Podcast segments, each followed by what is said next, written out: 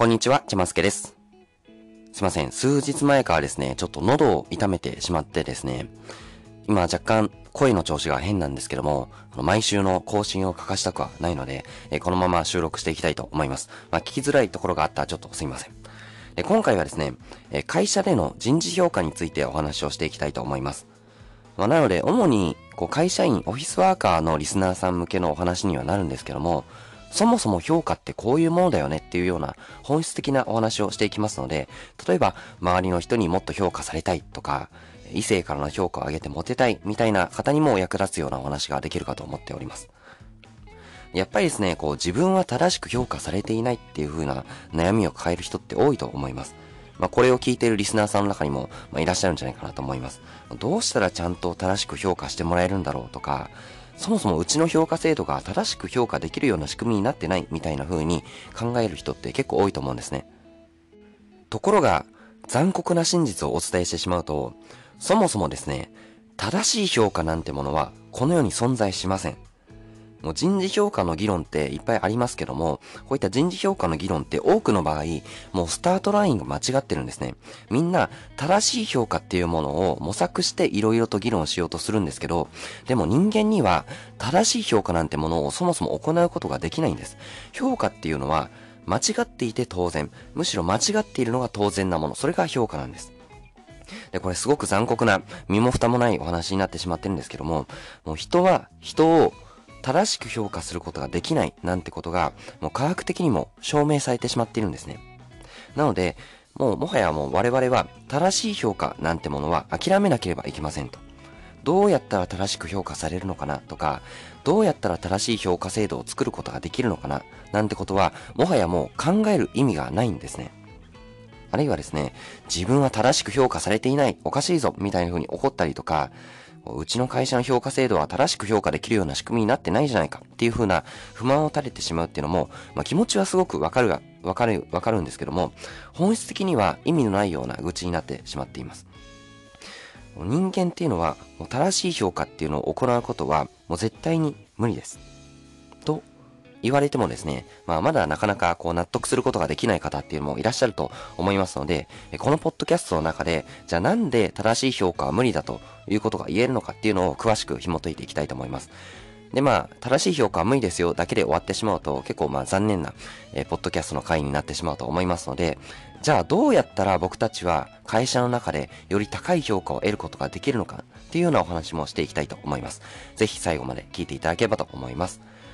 この番組ではですね、こんな風に日常生活のためになるようなお話を毎週お届けしています。ぜひ番組の定期購読をお願いします。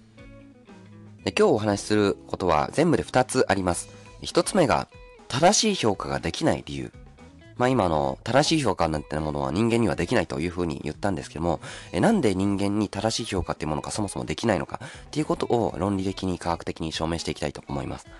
で、二つ目が、あなたが会社で評価される方法です。あなたが会社の中で上司とか、周りの人からどうやったら評価されることができるのか、どうやったらいい評価、高い評価を得ることができるのか、っていうお話をしていきたいと思います。でまずはですね、正しい評価ができない理由についてお話していきたいと思います。でこの正しい評価ができない理由は大きく3つの理由があります。まず、正しい評価ができない理由1つ目。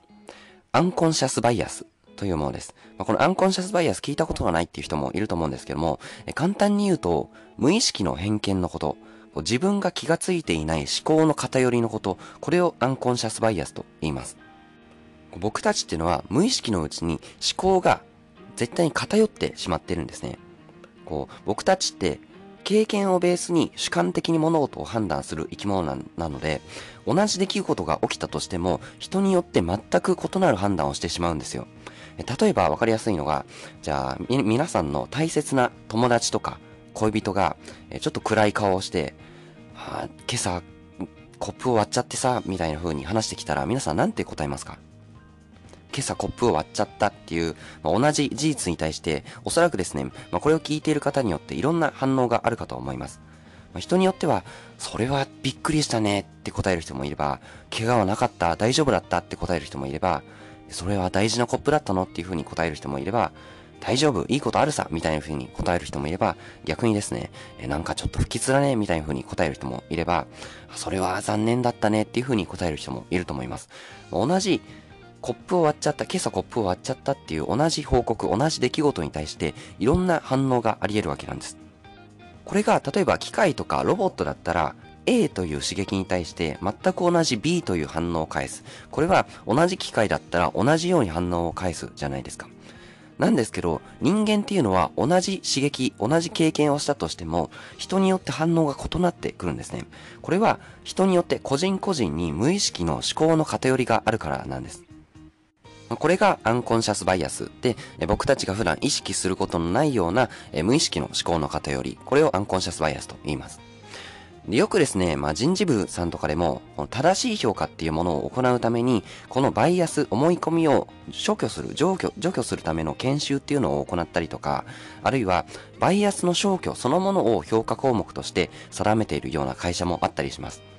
例えばですね、Google ではですね、Google っていう会社ではですね、このアンコンシャスバイアスを理解するためのトレーニングっていうのを2013年から行っていて、もう累計で2万人以上の社員が受講しているらしいです。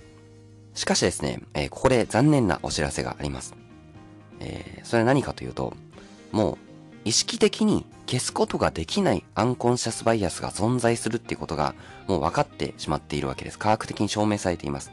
つまり、どれだけ研修を受けようが、どれだけあなたにはこういう思考の偏りがあるので修正しましょうっていう風に言われようが、絶対に意識的に修正することができない思考の偏りってものが人間にはあるっていうことが証明されてしまってるんですね。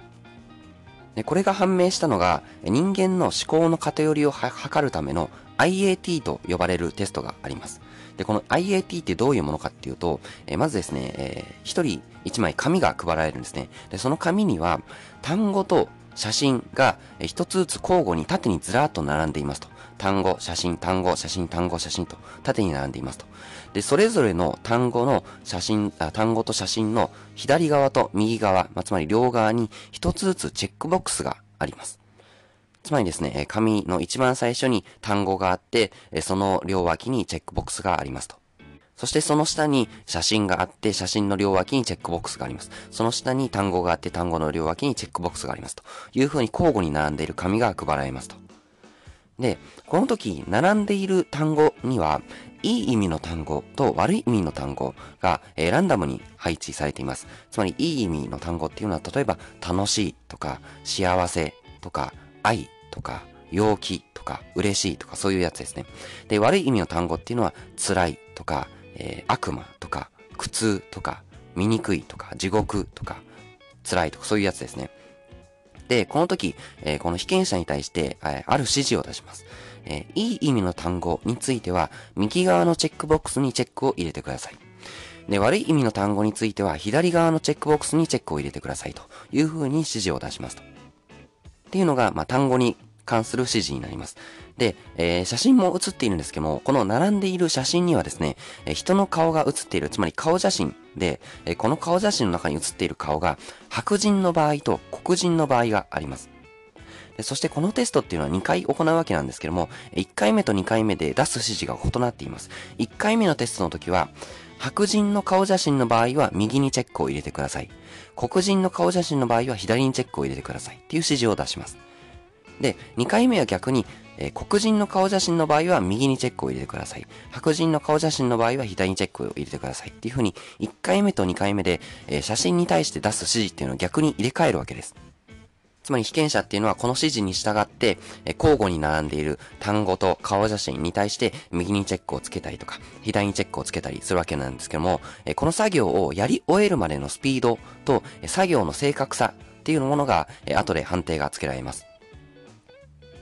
するとですね、なんと、1回目のテストも2回目のテストもやっている作業は同じで、単語と写真に合わせてチェックを入れるだけなのに、1回目と2回目では作業が完了するまでのスピードも作業の正確さにも明確な違いが現れてしまったわけです。具体的には、いい意味の単語と白人の顔写真っていうものを同じ方向にチェックするように指示を出した場合の方が作業スピードも正確さも上だったんです。言い換えると、悪い意味の単語と黒人というものをセットにすることによって、作業の速さと正確さっていうものが上がってしまったわけですね。つまり我々っていうのは、自分が全く意識をしていなかったとしても、ある程度は黒人イコール悪い、白人イコール良いという思考の偏りを持ってしまっているっていうのが、この IAT というテストによって炙り出されてしまったわけなんです。これだけでも恐ろしいんですけども、このテストの本当に恐ろしいのは、えこれからです。このテストの結果をですね、被験者に一度伝えるわけです。あなたにはですね、こういう思考の偏りがありますよと。黒人と悪いというものを結びつけるような思考の偏りがあなたにはありますよっていう風に被験者に伝えた上で、もう一度同じテストを行うわけです。すると、またですね、作業の速さと正確さに差が出てしまいました。つまり、被験者っていうのは自分の思考の偏りっていうものをちゃんと認識して理解しているにもかかわらず、その思考の偏りというものを自分で修正することができなかったわけです。つまり僕たちというのは自分の思考の偏りを自覚したとしても、それを修正することなんていうのは絶対にできないわけですね。なので僕たちっていうのは、誰か他人の評価をつけるときに、まず無意識の思考の偏りによって、どうしてもばらついた評価っていうのを行ってしまいますと。そして、その思考の偏りっていうものを客観的なデータを提示されて、あなたにはこういう思考の偏りがあるので、こういう風に修正してくださいねっていう風に指示をもらったとしても、自分で意識的にその思考を、えー、思考の偏りっていうものを修正しきるってことができないわけです。なので、僕たち人間は正しい評価なんてものは絶対に行うことはできません。っていうのが、え一つ目の理由、アンコンシャスバイアスでした。え続いて、僕たちが正しい評価を行うことができない理由二つ目、評価者得意効果です。評価者得意効果。この得意っていうのは、え特別の特に異なると書いて得意ですね。評価者得意効果っていうものがあります。これは何かっていうと、評価する側の性格が評価結果に反映されてしまうっていう効果。これを評価者得意効果と言います。まあ、つまり評価をつける人の性格っていうものが評価結果に反映されてしまうわけですね。ま、イメージしやすいのが、例えば5段階評価の評価がありますと。最もよく当てはまる場合には5をつけてください。一番当てはまらない場合には1をつけてください。みたいなものよくあるじゃないですか。この時ですね、人によって2とか3に評価をつけやすい人もいれば、3とか4に評価をつけやすい人もいたりするわけですよ。そんな風に評価をつける人の性格によって、つける評価っていうのが変わってくるわけですね。優しく評価をつける人もいれば、逆に厳しく評価をつけやすいような人もいたりするわけですよ。で、これはですね、先ほどのアンコンシャスバイアスとは異なりまして、評価、評価をつける対象の年齢とか、性別とか、人種とかとは全く関係なく発生してしまうということが分かっています。これが評価者得意効果と呼ばれるもので、これもですね、現実的に考えて自分の性格になるので修正することは不可能ということで、人間には正しい評価をつけることは不可能ですというのが、この評価者得意効果でした。続いて、正しい評価をつけることができない理由3つ目が、評価者情報源効果というものがあります。これはどういうものかっていうと、評価をつける側、評価する人によって、評価に必要な情報がバラバラであるがゆえに、評価結果にばらつきが生じてしまう現象のことを言います。えつまりですね、あなたが例えば、上司 A と上司 B の2人から評価を受けるとき、この A さんと B さんが評価の際に思い出す情報っていうのはバラバラなわけです。同じ情報を思い出して評価をつけるってことはしないわけですよ。例えば、えー、上司 A さんはですね、あなたと一緒に資料、資料を作成したりとか、あなたと一緒にお客様先に訪問したことを思い出して評価をつけるかもしれません。一方で B さんっていうのは、あなたと一緒に職場で雑談したりとか、あなたと一緒に飲みに行ったことを思い出して評価をつけるかもしれません。こういった風に、もともとあなたに対して持っている情報の量とか質っていうものがそれぞれバラバラなのにもかかわらず、この二人の上司っていうものが揃って標準的な観点で平等に正しく評価なんてできるはずがないんですね。だって、A さんはまず B さんが持っている情報を知りませんし、同じように B さんも A さんが持っている情報を知らないわけですから。で、例えば機械とかロボットだって別々のインプットを入れたら別々のアウトプットが出てくるじゃないですか。例えばプリンターに白い紙を入れたら白い紙で吐き出されてきますけど、緑色の紙をプリンターにセットしたら緑色の紙で出てくるじゃないですか。そんな風に情報処理のインプットが異なってくればアウトプットも自然と異なってくるっていうのは当然のことですよね。で、この機械だってそうなんですから、まあましてや人間なんて先ほどの思考の偏りとか評価者と食い効果っていうものが影響してもっとですね、評価結果にばらつきが生じてしまうわけですよ。で、これに対するよくある反論として、複数人で評価すれば平均的に正しい評価ができるんじゃないっていうような、え意見があったりします。えつまりですね、1人とか2人の、え評価だと、まあ、信頼に値しないかもしれませんけど、例えば5人とかで評価すれば、えこの5人の評価によってばらつきが鳴らされて、おおむね平均的に正しい評価ができるんじゃないっていうような意見があったりします。で、これに対してはですね、はっきり言って、5人とか10人とかなんて、もう統計的にはほぼ意味のないような母集団なんですよ。もう少なすぎて、統計データ上はほとんど正しさっていうものを保証することができません。で、これ分かりやすいのがですね、例えば、え皆さんが新聞を読んでる時に、えー、その新聞社で行ったアンケート調査が載っていましたと。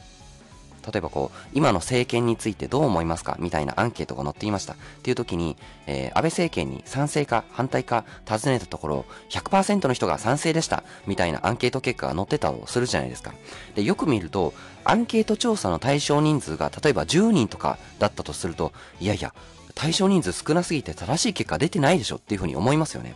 そんな風に、多少ですね、人事評価の評価者をですね、5人とか10人に増やしたところで、信頼できるような結果っていうのを得ることができないわけですよ。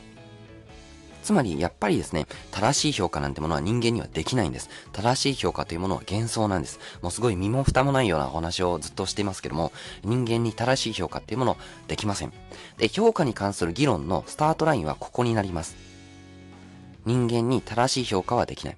で、よくですね、このスタートラインにも立ててないような議論がよくされたりするんですけども、まずはですね、正しい評価なんてできないっていうことを踏まえた上で、え愚痴を言ったりですね、どう、どうするかっていうのを、これからどうするかっていうのを考えていかなければなりませんと。はい。では続いてですね、じゃあどうやったら僕たちは会社の中で評価されるのか、上司から、周りの人からより高い評価を得ることができるのかっていうお話をしたいと思います。えー、僕たちが評価される方法として、えー、今回大きく2つご紹介したいと思います。まず1つ目が、自分がどう見えるかを意識するというものです。自分がどう見えるかを意識する。これどういうことかっていうと、え僕たちが誰か他人を評価するときって、え僕たちはですね、事実がどうなのかで評価しているわけではないんですよ。どういう風に見えているのかっていう主観で評価をしています。その結果評価にばらつきが生じてしまうわけですね。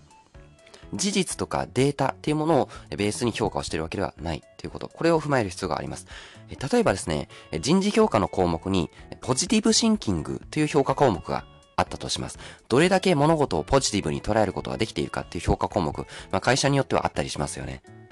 で、この評価項目によって、いい評価を取ることができない人っていうのは、周りからポジティブに見えていないんですよ。で、そういう人に限って、本当は自分はめちゃくちゃポジティブな、ポジティブに考えるポジティブ思考な人間なのに、この落ち着いた性格のせいで全然ポジティブに周りから見られてないんだよなっていう風に考えてしまうんですけど、実際ですね、評価する人っていうのは、どういう風に見えているかっていう主観でしか評価することができないので、いくらですね、内面でポジティブシンキングだったとしても、普段からポジティブに見えない人にいい評価っていうのは、高い評価っていうのはつけないんですよ。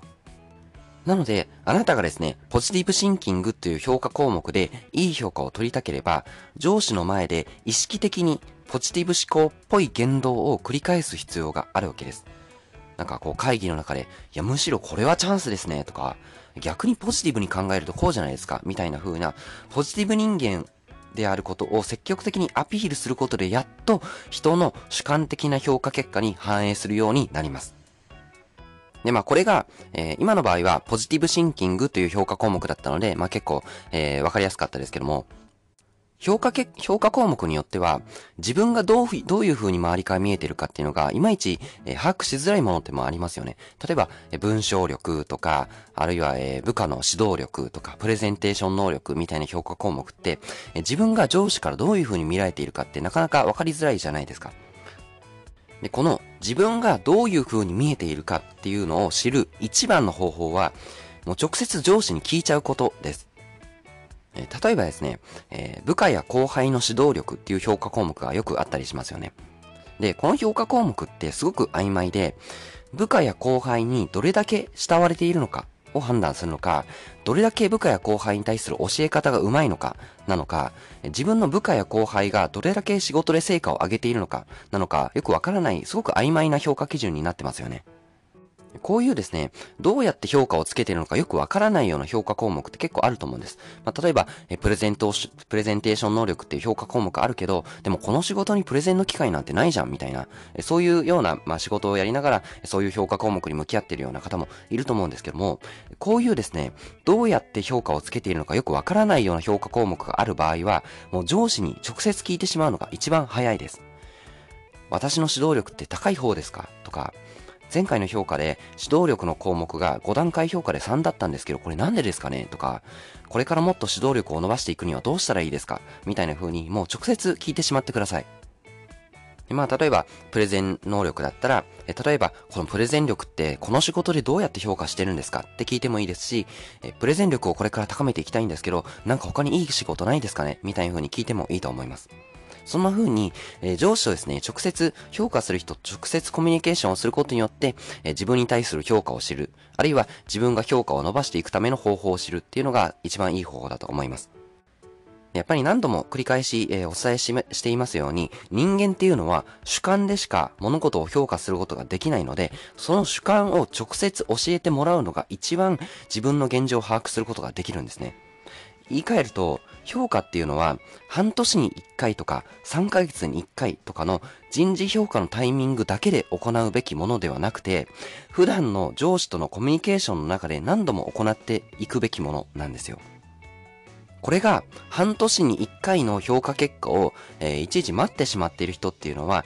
なんでその評価結果になったのかっていうのを全く理解することができないので、自分は正しく評価されていないとか、評価制度がそもそもおかしいんだみたいな風に感じてしまうんですけども、え普段からですね、コミュニケーションの中で、評価者とのコミュニケーションの中で何度も何度も自分に対する評価をしてもらうべきなんですね。半年に1回じゃなくて、もう常に何度も自分を評価してもらう必要がありますと。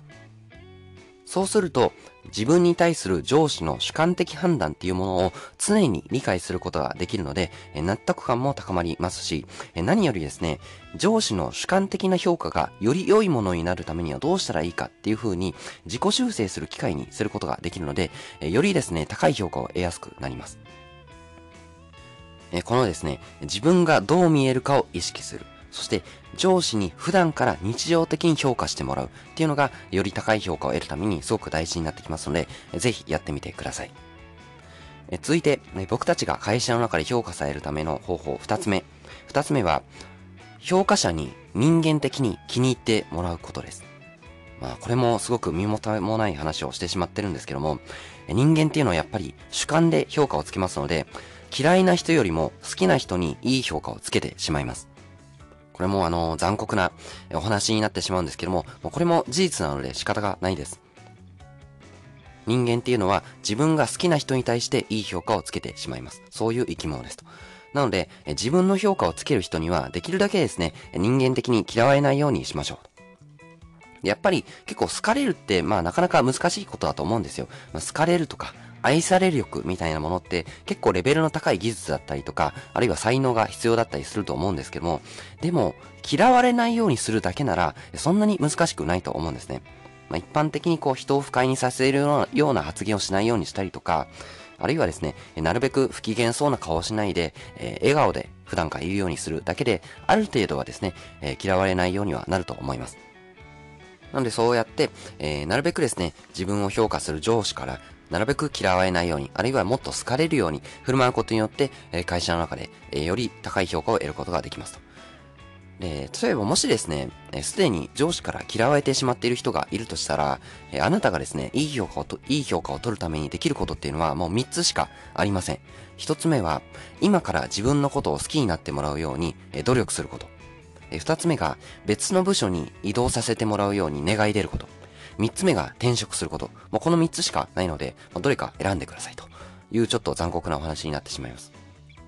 やっぱり人間っていうのは客観的な基準にのっとって正しく評価を行うわけではなくて思考の偏りにのっとって主観的に評価をする生き物なので嫌いな人にはいい評価はつけない好きな人にいい評価をつけるっていうのはもう仕方のないことです。なのでぜひあなたはですね、あなたを評価する人から好かれるように、嫌われないように行動をしてみてください。っていうのがですね、え僕たちが会社でより高い評価を得るための方法でした。